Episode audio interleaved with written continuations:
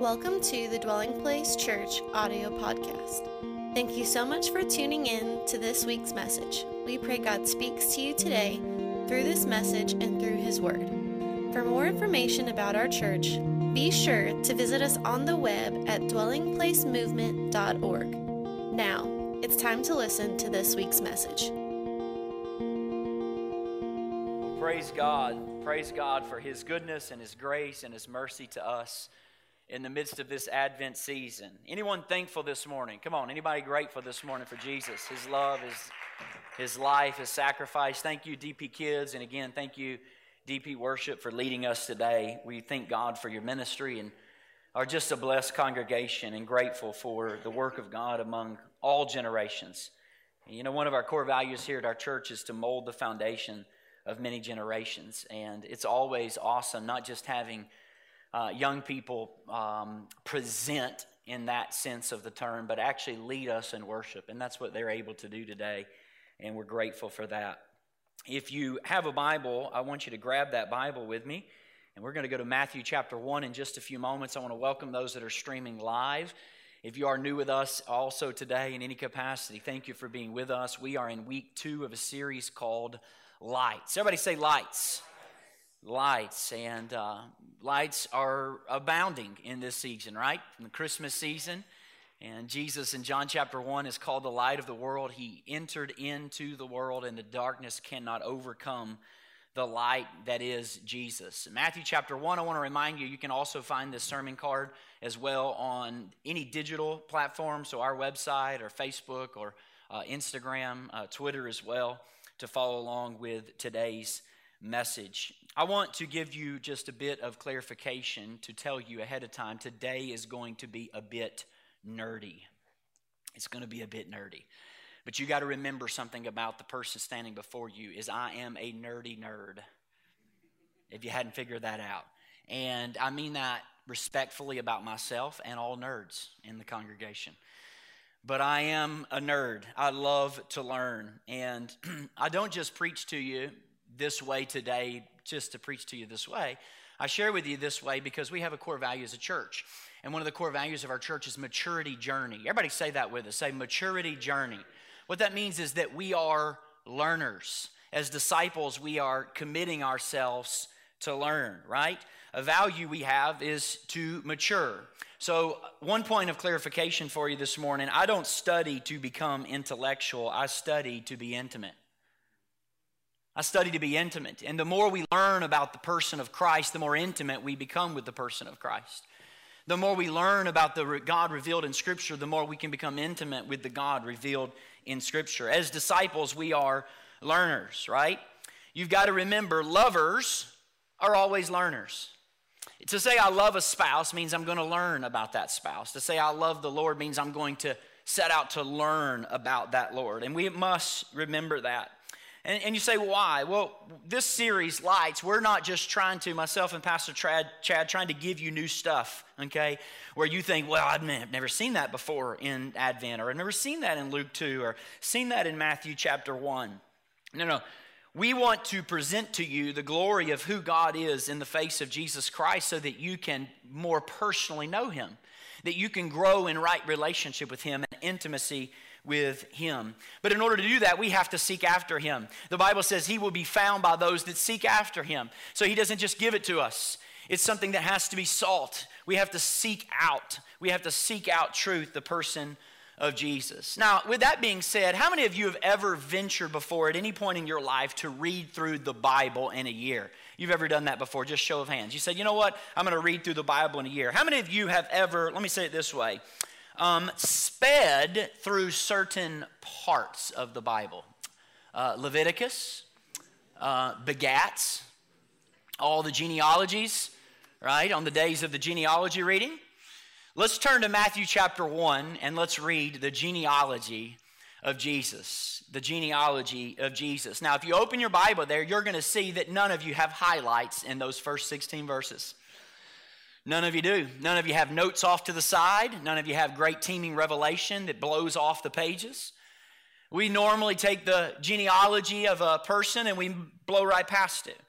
But as we look at the genealogy of Jesus today, let us be reminded that all Scripture, everybody say all Scripture, is God breathed, meaning it's inspired of God, 2 Timothy 3.16 says, and it's useful for rebuking, correcting, and training in righteousness, that the man of God may be thoroughly equipped, prepared for every good work. Did you know that God even inspired the genealogies? Do you know that even the genealogies are able to transform our life because they're a part of Scripture? They are God breathed. The title of today's message I've entitled is Creator becomes creature. Creator becomes creature. Matthew chapter 1, begin with me in verse 1. This is the record of the ancestors of Jesus, the Messiah, descendant of David and of Abraham. Abraham was the father of Isaac, and Isaac was the father of Jacob, and Jacob was the father of Judah and his brothers. Judah was the father of Perez and Zerah, whose mother was Tamar. That's key. Perez was the father of Hezron. Hezron was the father of Ram. Ram was the father of Amminadab. Amminadab was the father of Nahshon. Nahshon was the father of Salmon. So often people say Salmon. Salmon was the father of Boaz, whose mother was Rahab. Boaz was the father of Obed, whose mother was Ruth. Obed was the father of Jesse. Jesse was the father of King David. David was the father of Solomon, whose mother was Bathsheba, the widow of Uriah. Some of your translations do, do not give the name actual Bathsheba. We'll talk about that in a minute. Solomon was the father of Rehoboam. Rehoboam was the father of Abijah. Abijah was the father of Asa. Asa was the father of Jehoshaphat. Jehoshaphat was the father of Jehoram. Jehoram was the father of Uzziah. Uzziah was the father of Jotham. Jotham was the father of Ahaz. Ahaz was the father of Hezekiah. Hezekiah was the father of Manasseh. Manasseh was the father of Amon. Amon was the father of Josiah. Josiah was the father of Jehoiakim and his brothers, born at the time of exile to Babylon. And after the Babylonian exile, Jehoiakim was the father of Shealtiel. Shealtiel was the father of Zerubbabel. Notice this Zerubbabel was the father of Abiud. Abiud was the father of my favorite name in the genealogy, Eliakim. Eliakim was the father of my second favorite name, Azor. Azor was the father of Zadok. Zadok, the father of Achim. Achim, the father of Eliud. Eliud, the father of Eleazar. Eleazar, the father of Matthan. Matthan, the father of Jacob. And Jacob was the father of Joseph, the husband of Mary. And Mary gave birth to Jesus, who is called the Messiah. Jesus, who's called the Messiah. Now, when you read that, can't you just see all the revelation jumping off the page, right? Well, for me, when I read it, I don't see it initially till I begin to study it, till I really begin to discover something very beautiful about the genealogy. Remember, every page of God's Word reveals more of who God is, even the begats. First thing I see from the genealogy of Jesus, if you're taking notes today, number one is that Jesus is not a fairy tale. Jesus is not a fairy tale. The genealogy of Jesus, church, reminds us that Jesus is not a fairy tale. You need to understand something. The New Testament starts off with a family tree, not with the words once upon a time. There are too many believers walking the earth today acting like there's a possibility that the New Testament that we hold kicks off with the words once upon a time. It doesn't. Now, let me give you some context of why it's so bold for Matthew to start the New Testament with a genealogy. In Jewish tradition, the genealogy was a huge, huge deal. What do you mean? If you wanted to buy or sell property in the first century, you had to show your genealogy. If you wanted to go buy property from another landowner, if you wanted to sell your property to another landowner, you didn't go and get a loan. You didn't go to the bank and show cash. You had to present your genealogy. Why? This is how the Jews actually protected the allotment of the land to the 12 tribes of Israel. So, for you to buy land, you had to prove that you were having the right to that land so that you could buy it. You had to show you were from the tribe that was allotted that specific land. And so it was time to buy land. You said with your genealogy, I belong to the tribe of Asher, I belong to the tribe of Judah, and you showed your genealogy. Also, if you wanted to be a priest, you couldn't come to your priest and say, I feel called by God to be a priest in the temple. It didn't work that way.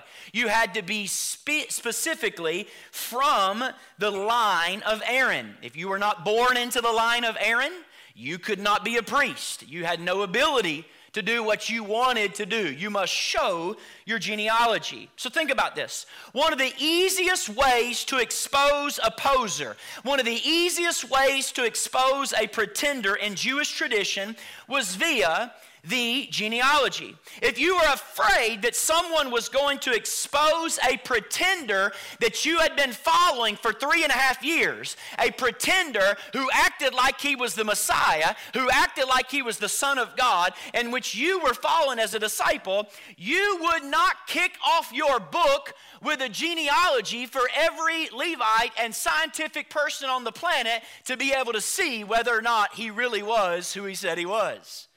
It would be the last thing that you would do in kicking off your gospel. It could be proven. Somebody would take the genealogy of Matthew 1, they would go to the temple, they would pull out the genealogy of Jesus and say, You are a liar. That is not the genealogy of Jesus, of Joseph and Mary. That is not, in fact, his parents at all. Now, you got to understand, before Matthew chapter 1 was written, there was 400 years of silence. We call it the pregnant prophetic pause. God went silent. The word of the Lord was rare. There was no communication from Malachi to the entrance of the Savior. God goes quiet, and the first words out of the mouth of God are the begats, the genealogy of Jesus. Now, this is a bold move on Matthew's part. Why is it a bold move? Because it can be proven. It can be proven that Jesus was or wasn't who he said he was. Here's what that means to you and me today. You ready? Your faith in Jesus is based upon a fact, not fiction. Your faith in the divine Son of God is based upon not fairy tale, but upon proven historical accuracy. Historical fact. Matthew says, You want proof? I'll give you proof. Let's start here. We're not ashamed. You take it, shoot holes in it, do what you want to do. We are not ashamed of Jesus the Messiah. Jesus was not a myth. Jesus was the divine Son of God who lived, died, and was raised from the dead, and 40 days later ascended to the Father, and from there makes intercession for all of us. Jesus' genealogy shows that Jesus is not a fairy tale. Number two, it also shows that God is a promise keeper. The genealogy of Jesus shows that God is a promise keeper. Did you know that God loves to be known as a promise keeper? Did you know God loves to be known as the one who makes and keeps promises? Now, we all live in a fallen world, and in a fallen world, all of us have had someone at some point make a promise to us and not keep that promise. We all have at some point when someone has made a promise to us that we really wanted them to hold and they didn't hold the promise. And so, what do we do as humans? We tend to have the tendency then to put on everyone else, well, you won't be a promise keeper either. My dad wasn't a promise keeper, so you won't be a promise keeper. My teacher wasn't a promise keeper, so you won't be a promise keeper. But we must be reminded this Advent God is not like that. God is not a promise breaker, God is a promise keeper. Beneath the genealogy of Jesus is an underlying promise. Notice what the text says in Joshua chapter 21, verse 45. God loves to keep promises. Not a single one of all the good promises the Lord has given to the family of Israel was left unfulfilled. For everything he had spoken came true. God is a promise maker, and God is a promise keeper. What about Solomon when he dedicates the temple that his dad David had in mind? 1 Kings chapter 8 and verse 56. What does Solomon say? Praise the Lord who's given rest to his people Israel just as he promised. Not one word has failed of all the wonderful promises he gave through his servant Moses. He's not just a promise maker, God is a promise keeper. Now flip over to Isaiah chapter 9. This is the most popular messianic promise that we have in Scripture, the most uh, powerful, probably, messianic prophecy. 750 years before Jesus comes to the planet, we get Isaiah. Isaiah declaring about the coming Messiah in the midst of Assyrian captivity. Notice in Isaiah chapter 9, verse 6 and 7. The text says, For a child will be born to us, a son will be given. The government will be on his shoulders, and his name shall be what? Everlasting Father. But before Everlasting Father, we get a wonderful counselor. And before even Everlasting Father, we get Mighty God. Then we get Eternal or Everlasting Father, and then Prince of Peace. There will be no end to the increase of his government on of or of his peace and on the throne of David. Everybody say David. That's key. That's a key promise. That's a key prophecy. On the throne of David and over his kingdom to establish it and uphold it with justice and righteousness from then on and forevermore. Notice this. And the zeal of the Lord of armies will accomplish this. That last statement is to answer the question of every other Jew how will this prophecy be accomplished? How will this promise come to pass? And God says, by my own zeal. In other words, God is ecstatic to keep every promise He makes. God is, is excited to fulfill His promises in the life of His children. God is ready. God is at the precipice of eternity. The zeal of the Lord's ready to accomplish it. The zeal of the Lord wants to make promises and to keep promises. I'm here to tell you this morning God has never been afraid of disappointing a human being. God has never been afraid of disappointing somebody who trusts Him. Let me tell you and remind you this morning God has never been afraid of making a promise to His covenant people and then not being able to fulfill that promise.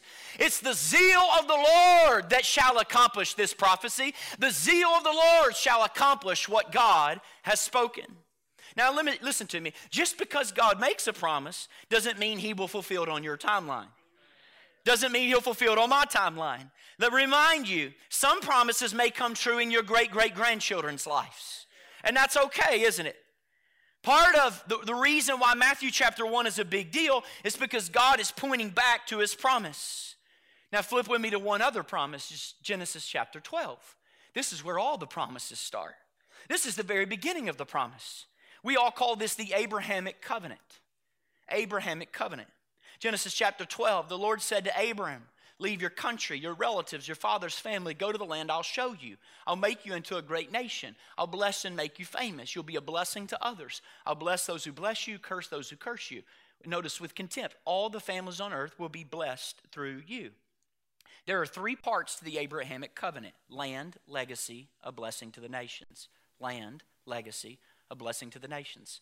Promised land, a legacy, and a blessing to the nations. We must understand this is what we call in Scripture a unilateral covenant. Unilateral covenant. This unilateral covenant gives us a beautiful picture of what God is like. Unilateral is another way to say an unconditional covenant. Let me tell you what an unconditional covenant is it's when two parties come together, but only one of the two parties has any responsibility. It's when two people come to an agreement, but only one has to carry it out. The second one doesn't matter what they do, the, the covenant's still there. This is called a unconditional unilateral covenant. Think about that. The covenant God is making with Abraham is not based on what Abraham does. It's not on, based on Abraham and ultimately even his behavior from this point. He believes God. It was credited to him as righteousness. We know Genesis 15, 6 tells us. But this is God holding up the end of the deal. You say, Craig, how do you know that? Fast forward three chapters to Genesis 15, and God says, I'm going to enact this covenant, Abram. Do you know how we know God is putting forth a one sided covenant? Because Abraham is asleep when he enacts the covenant. He puts Abraham to sleep and he passes through the halves of the animal that have been cut by by himself, not with Abraham. And you got to remember this about your God. God is a covenant making God because He's a promise keeping God. He's a covenant making God because He keeps His promises. And covenant is the strongest form of promise in Scripture. So God doesn't just make promises, He binds Himself to those promises. And Matthew chapter 1 points us all the way back to the fulfillment of God's promise. Listen to me Jesus is the embodiment of the promise God made to Abram. Jesus is the fulfillment of the promise God made of land, legacy, and a blessing to the nations. Because God has what? For always had in His mind Jesus is the lamb slain from from the foundation of the world for all peoples, for all nations. Now, listen, when you read the genealogy of Jesus, you realize there are some really crazy scoundrels in that family tree. Can I show you a quick picture of the family tree of Jesus? They're going to show you a picture. This is the genealogy of Jesus, the family of Jesus, the tree of Jesus. Right now, my family, my wife got a new Advent book for us, and we've just started week three, which is what we start today, day 15. And this has been a really good, I actually recommend it for all families next year. It's a powerful, powerful book. And so we've been doing it as a family.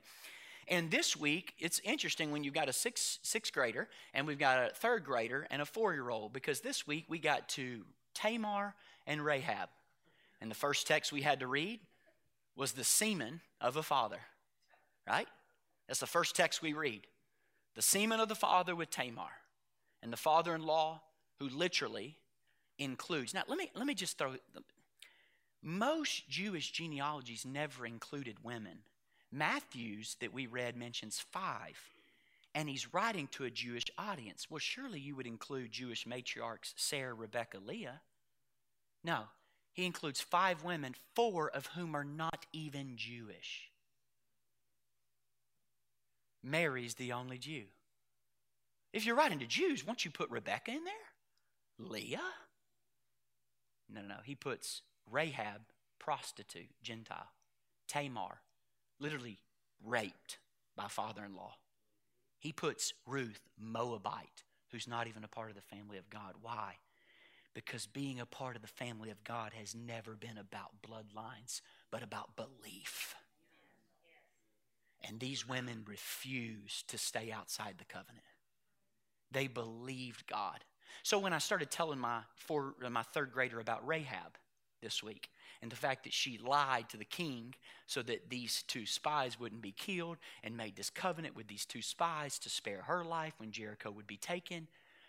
We talked about her letting down the spies in the middle of the night out the wall, and my third grader and her beautiful mind started immediately thinking of Rapunzel because Rapunzel had long hair where she let down her hair to pick up her mom. So I, I just had to take my iPhone out in our family devotion and I took a little video of what happened this week and I thought I'd show you a little mashup of Rapunzel and Marley. Okay, let's watch this quick video right quick.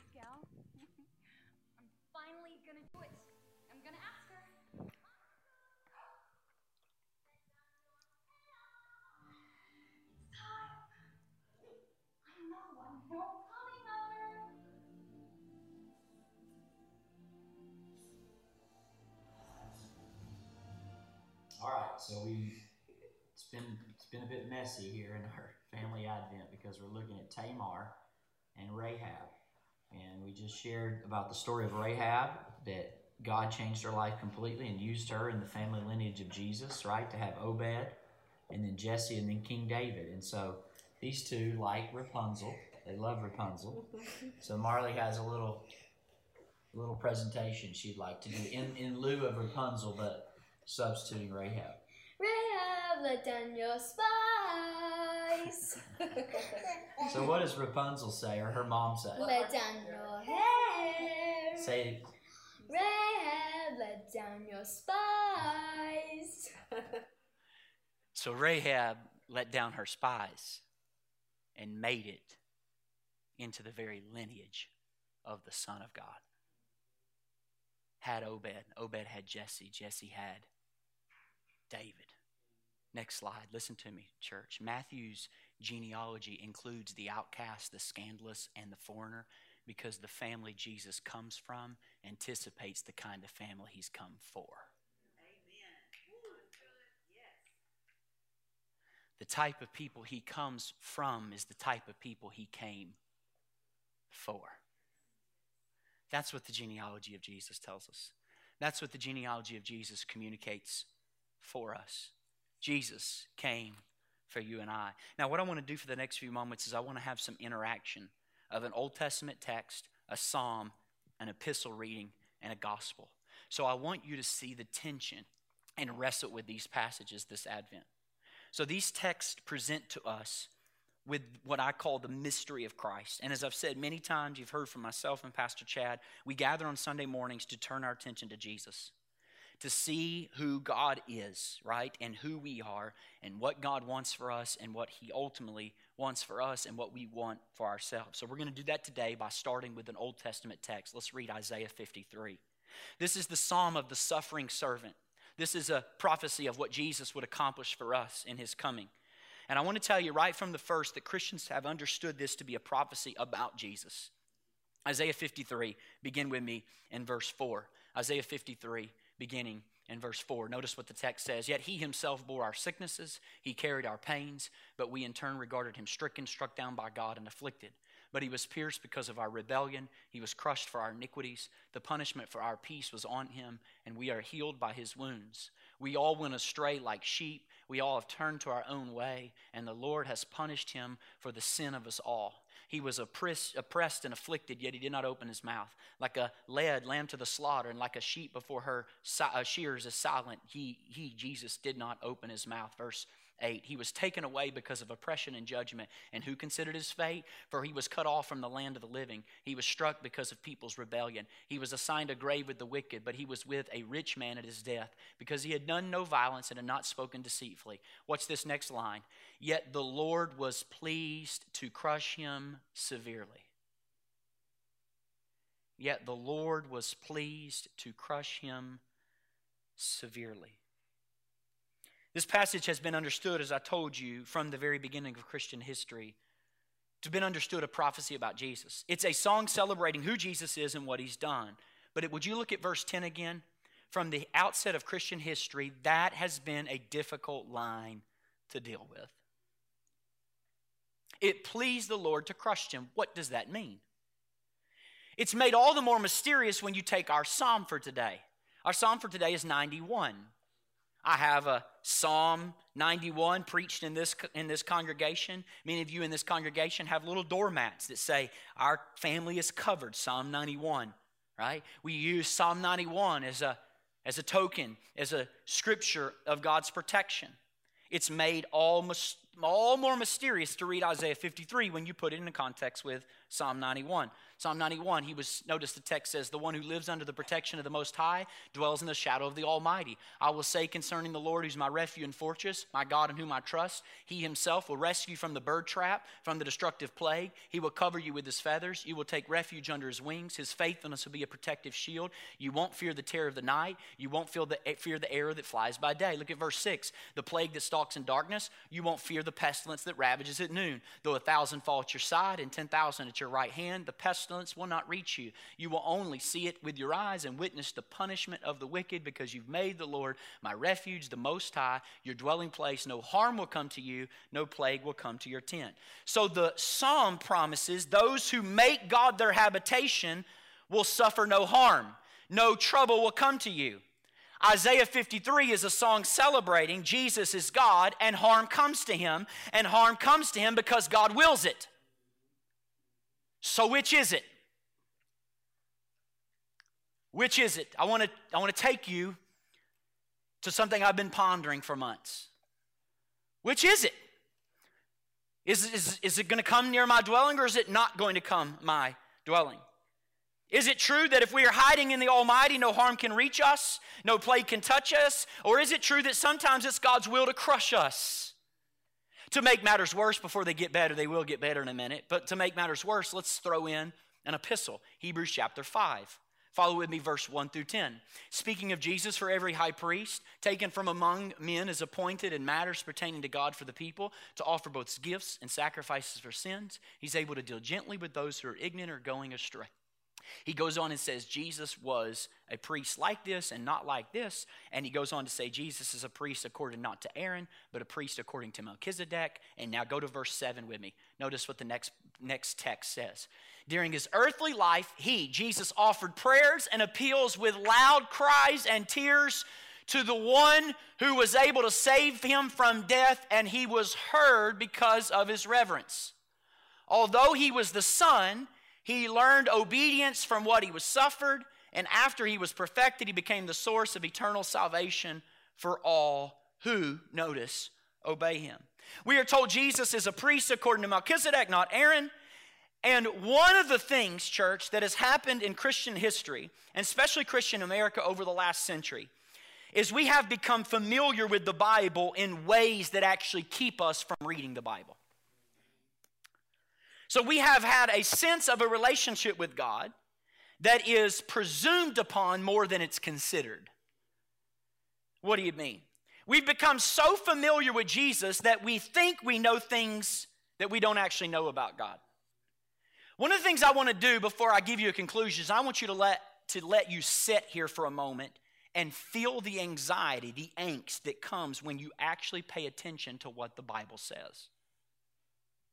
Don't let it be dissolved. Feel the angst. In the text I just read, we are told that Jesus is a high priest who is touched by our iniquities and pains, and in the days of his flesh, he cries out in anguish, and he is heard so that he can learn what? Obedience through the things he suffers. What kind of sense does that make? If he is God, if he is God's son, how is he learning obedience? And how is he learning obedience through the things that he suffers?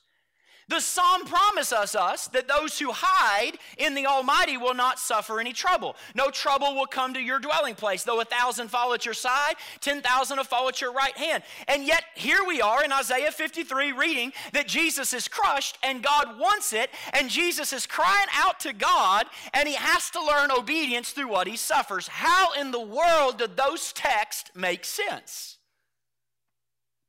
What have we done well, mostly, I'll tell you what Christians have done is we've ignored those tensions. We've ignored them because they make, make us uncomfortable quickly. We mostly ignored them. We tried not to make sense of it. But listen, when we felt the pressure to make sense of it, we've tended to make sense of it by assuming that there's a kind of hierarchy of orders between God's sovereignty and God's mercy. So, what we begin to do is we begin to place between a tension of the glory of God's sovereignty and we juxtapose it or we put it across from or essentially we set it against the glory of God's mercy. And what do you mean, Craig? I, I, mean that the glory of the Father, the glory of justice, the glory of God's sovereignty always takes precedence over the glory of God's mercy, God's love, God's compassion. And sometimes we know we're doing this, and other times we don't know we're doing this. But when we do this, I want to suggest to you that we are implying at every turn, whether consciously or subconsciously, we are implying that the way you hold God all together, the way as a Christian you hold all this together is to suggest that there are some things that belong to God's sovereignty and justice and power, and there are other things that belong to God's compassion and forgiveness and mercy and weakness. And what matters as a Christian is that we have to try to keep the right kind of balance between them. And the way you balance them is by always letting the power take precedence over the weakness. We always let the justice take precedence over the compassion. So that the moment someone says, now you follow with me today, the moment someone says something that sounds a little bit too merciful about God, we try to balance it with some justice. So we say, God is good, but don't get too carried away. Don't get too carried away with his goodness. God loves you, comma, but Dot, dot, dot, dot, dot, dot, dot. So we've learned, because it's hard, we've learned to balance, we've learned to talk by balancing these extremes. So we make a statement, watch this. We make a statement about God suggesting that He is long suffering and that He's reluctant to punish, but we immediately feel pressure to try to balance that with a claim. Hey, He's just, He's loving, but He won't hold off forever. That hammer that's right now paused over your head, that hammer will come down. And so we read texts like today, and what we do is we group them, group them into one of these orders. Can I tell you what I've done most of my Christian journey? I have read Psalm 91, and I group it in the category of the Son. I read Isaiah 53, and I group it in the category of the Father and justice, and nothing could be further from the truth. Nothing could be more wrong. So we read Psalm 91 you make God your habitation, no harm will come near your dwelling. So that's a God who's kind, who's merciful. And then we quickly rush to balance with Isaiah 53. It pleased the Lord to crush him. It could not be more wrong, unfortunately, because that's not who God is.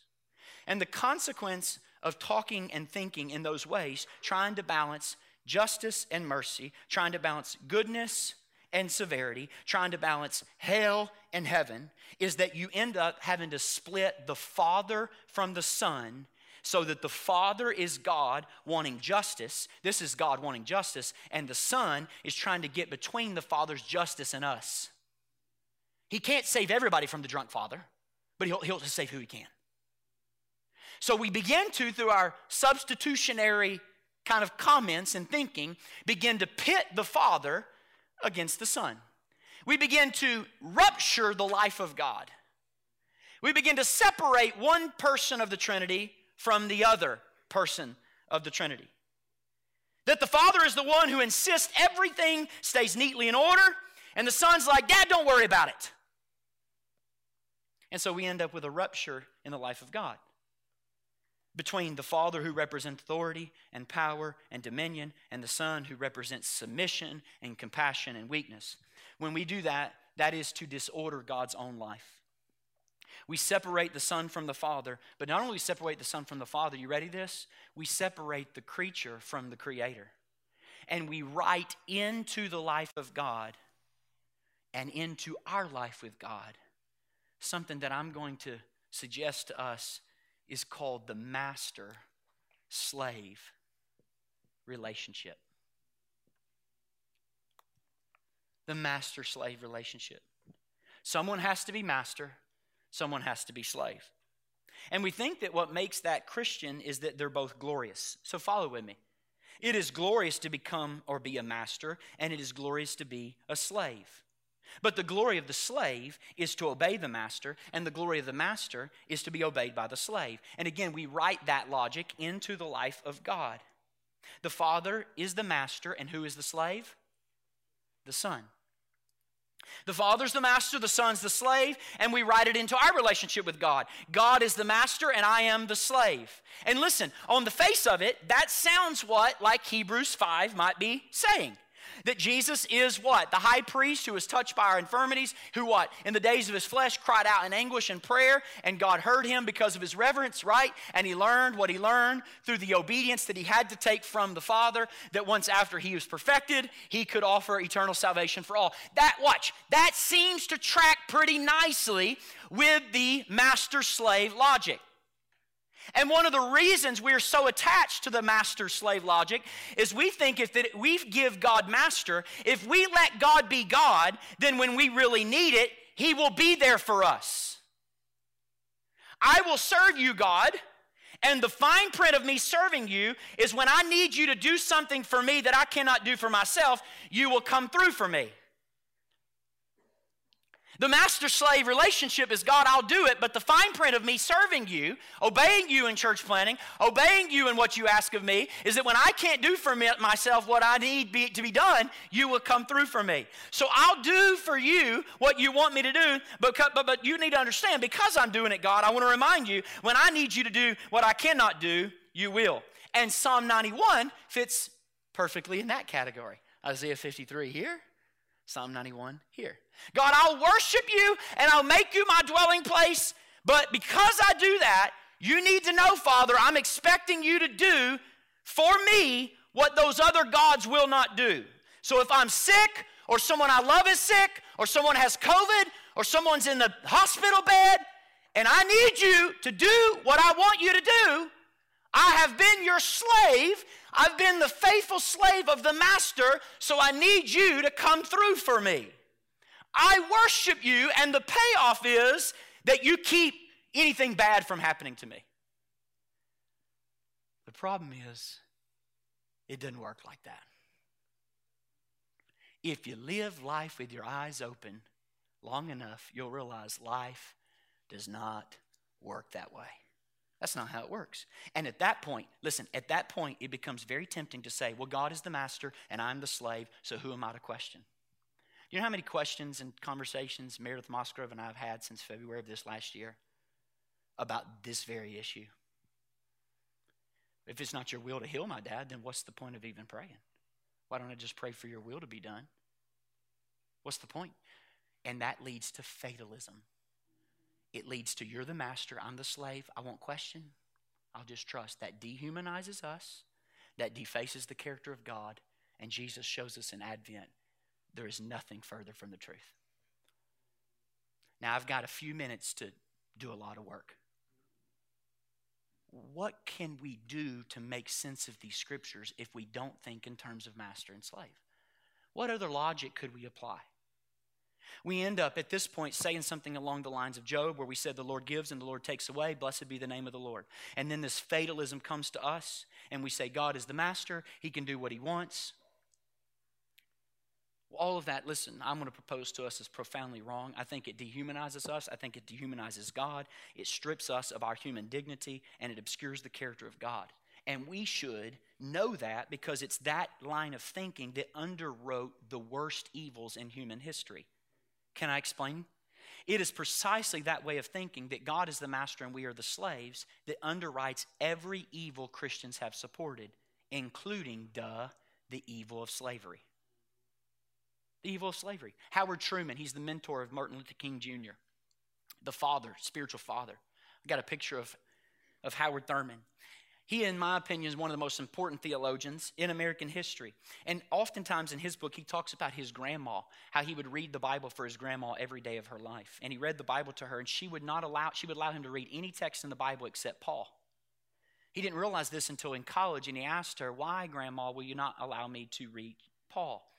She said, Because I was a young woman in world, uh, excuse me, the Civil War, 1861 to 65, and she was born into slavery and being born into slavery, of course, she was emancipated by Lincoln and the Emancipation Proclamation. But she said all of our slave owners would gather us together as slaves every week. And you know what they would do? They'd put us in our barn, they would open the Bibles, and guess what text they would pick?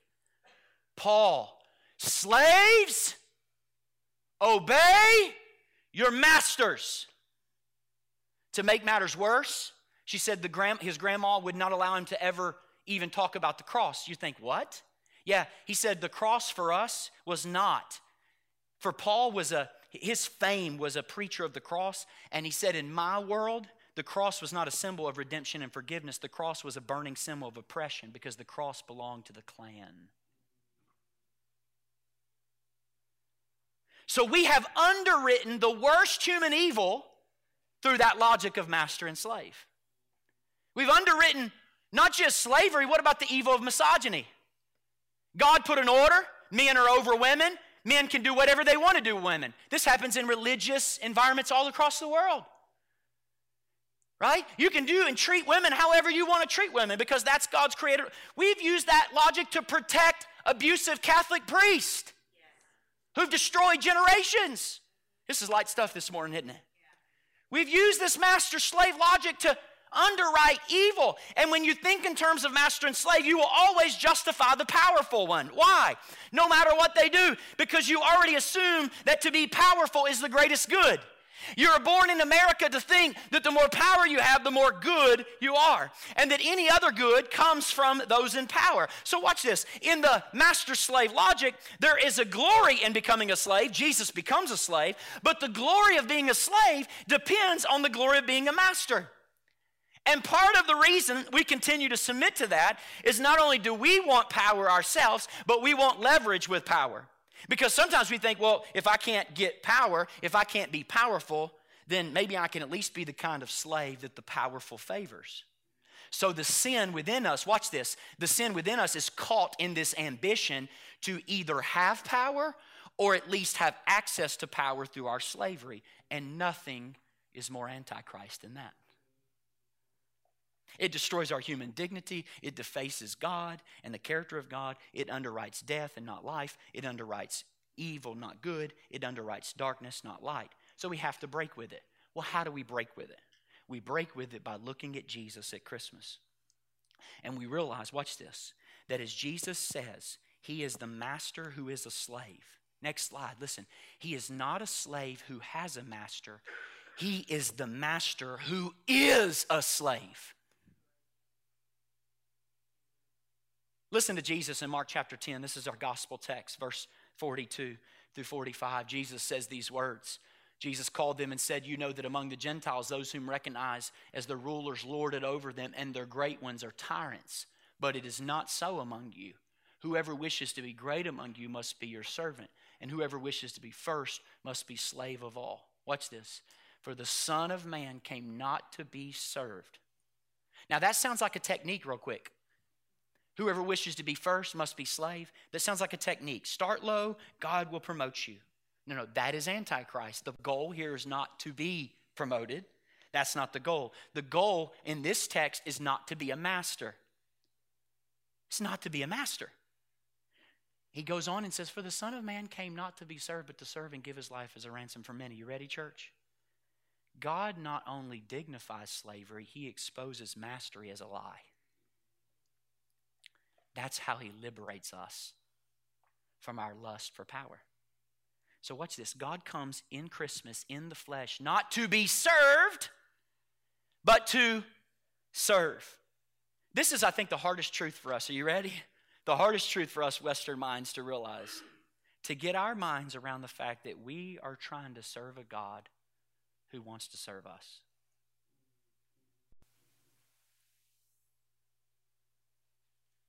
We're trying to treat God as if He's our master when that is literally the last thing God is interested in being. In Philippians chapter 2, how do you know this?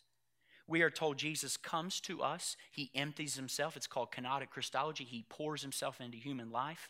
And when he pours himself into human life in the form of a slave, we are not being told that God loves us so much, He's willing to humiliate Himself for us.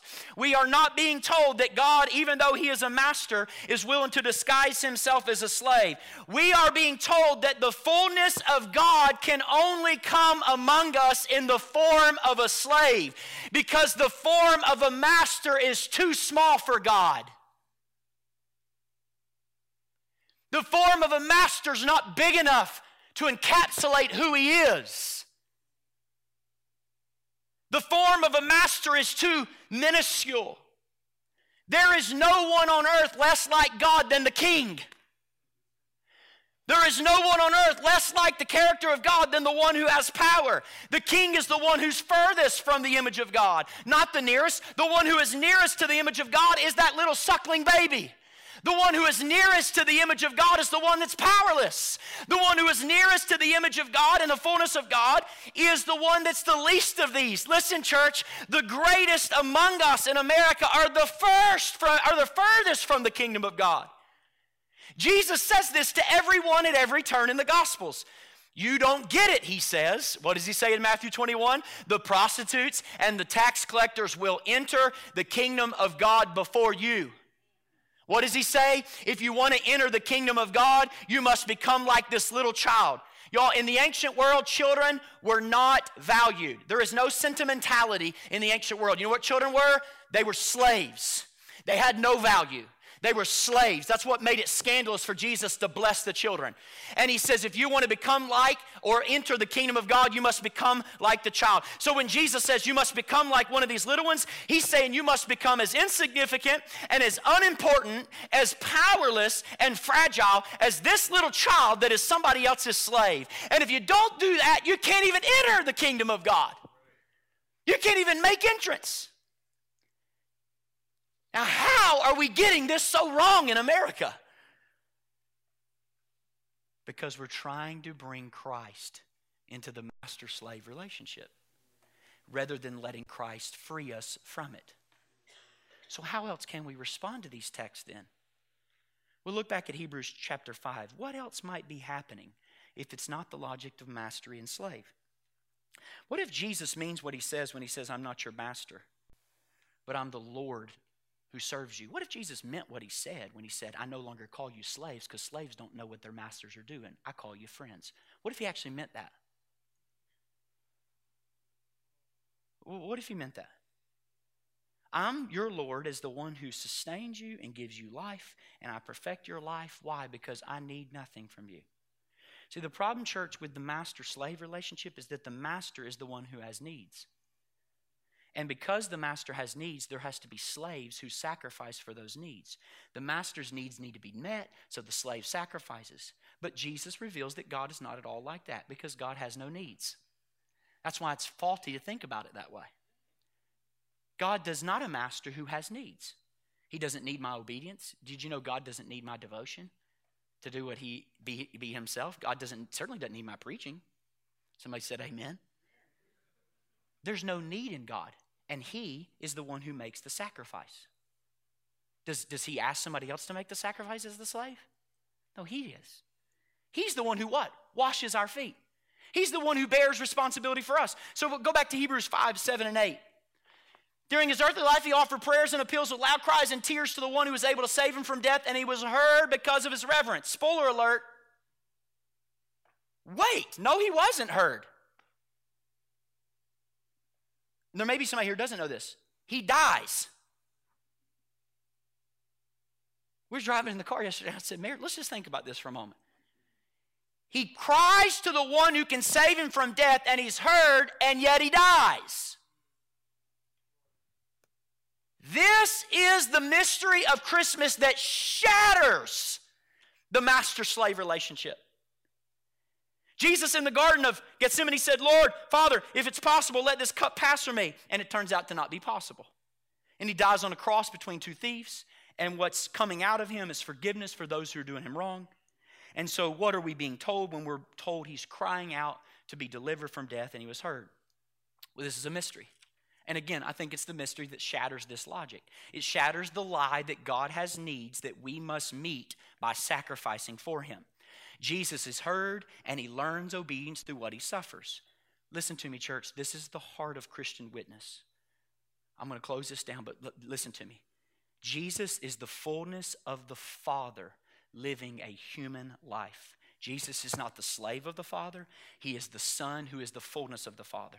There is no separation between the Father and Son. We would be called heretics in the first, second, third. There is no difference between Father and Son. And the same intimacy the Son has with the Father is the intimacy the creature has with the Creator. That in Jesus, the divine and the human are perfectly in communion without being mixed and without being confused. Next slide. Jesus lives the human life divinely and he lives the divine life humanly. There's no discord in the sight of Jesus. The relation of divine and human are in perfect harmony because in Jesus, relationship to the Father, there's full equality and absolute transparency. So listen to me, church. The Son is not less than the Father, and the Father is not greater than the Son. The Son and the Father are one God of God, light of light, God, very God of very God. And the Son and the Father are co equal, they're co eternal, they're identical in every way, except that the Father is the Father and the Son is the Son. The intimate, unbroken relationship they share is the same relationship you and I have with God. And it's the relationship you and I have with God because Jesus accomplished it in his life. That what happens, watch this, church, what happens in the life of Jesus is he brings the divine and the human into perfect intimacy. So just picture the cross. Look, just picture the cross right here.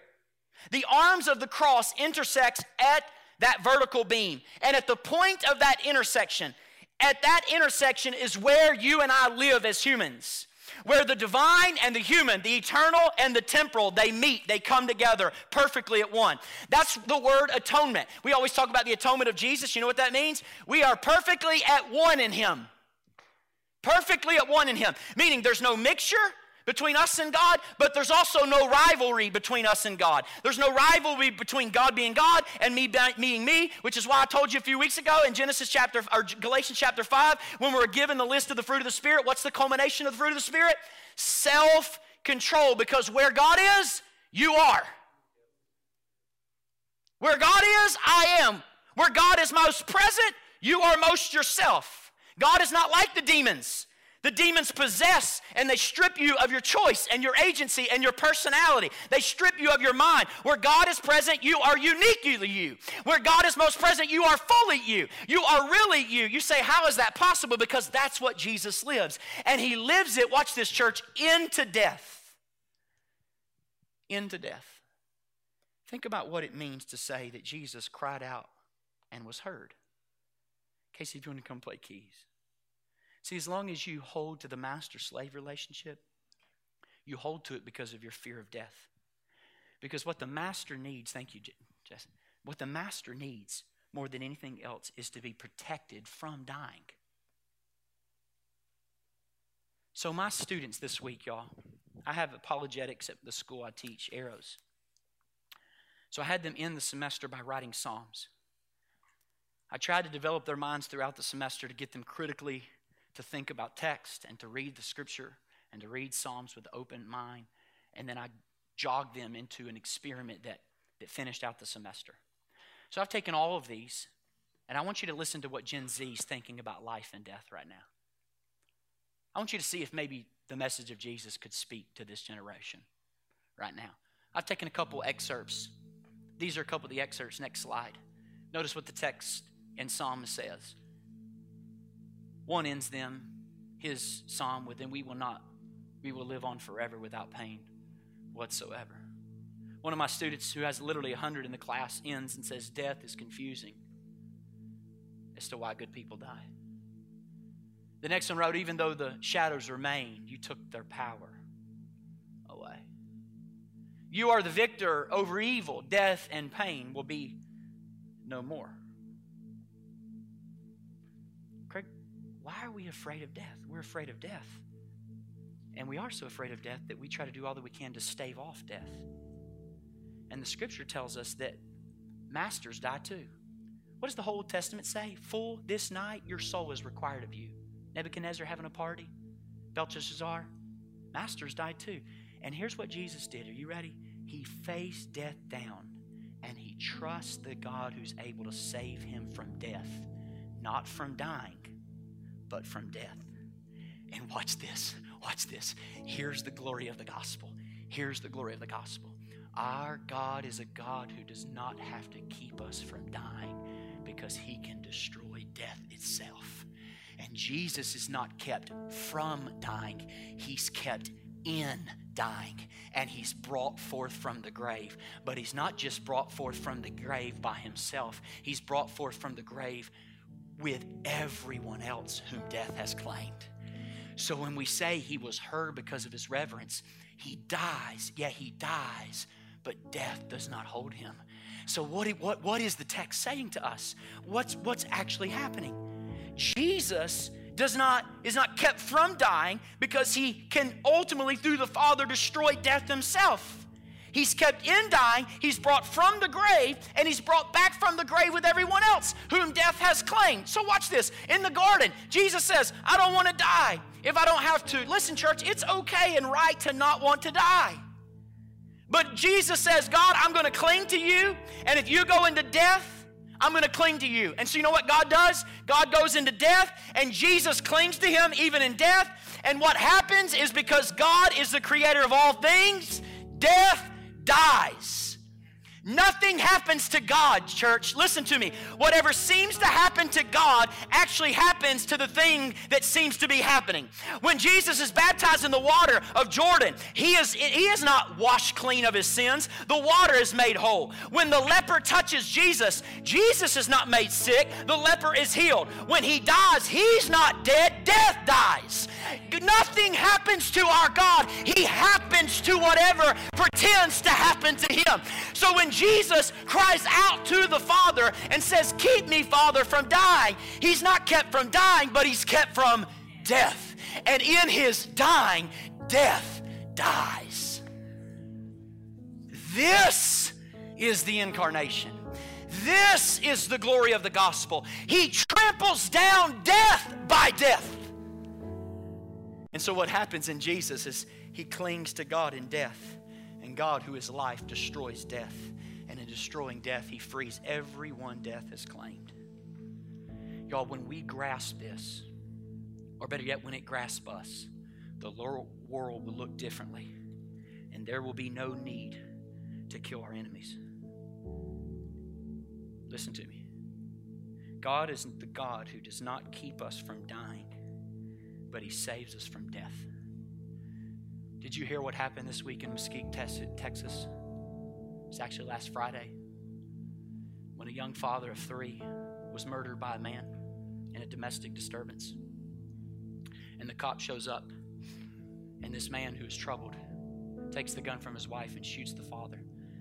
They had the father, who is the chief, the police, they had his funeral this week in Mesquite, Texas, Lakepointe Church.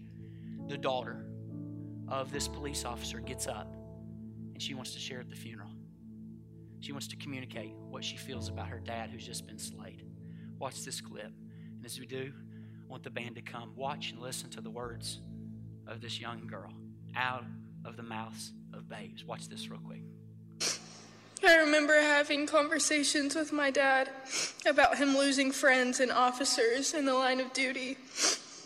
I have heard all the stories you can think of, but I've always had such a hard time with how the suspect is dealt with. Not that I didn't think there should be justice served, but my heart always ached for those who don't know Jesus. Their actions being a reflection of that. I was always told that I would feel differently if it happened to me. But as it's happened to my own father, I think I still feel the same. There has been anger, sadness, grief, and confusion, and part of me wishes I could despise the man who did this to my father. But I can't get any of any part of my heart to hate him. All that I can find is myself hoping and praying for this man to truly know Jesus.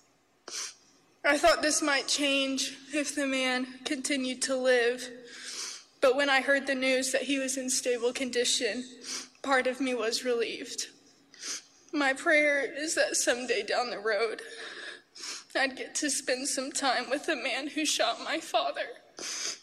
Not to scream at him, not to yell at him, not to scold him, simply to tell him about Jesus. That will change the world. Go find a secular worldview and see if it has the power to take a young daughter and speak life and love and forgiveness over a man who slayed her dad five days earlier.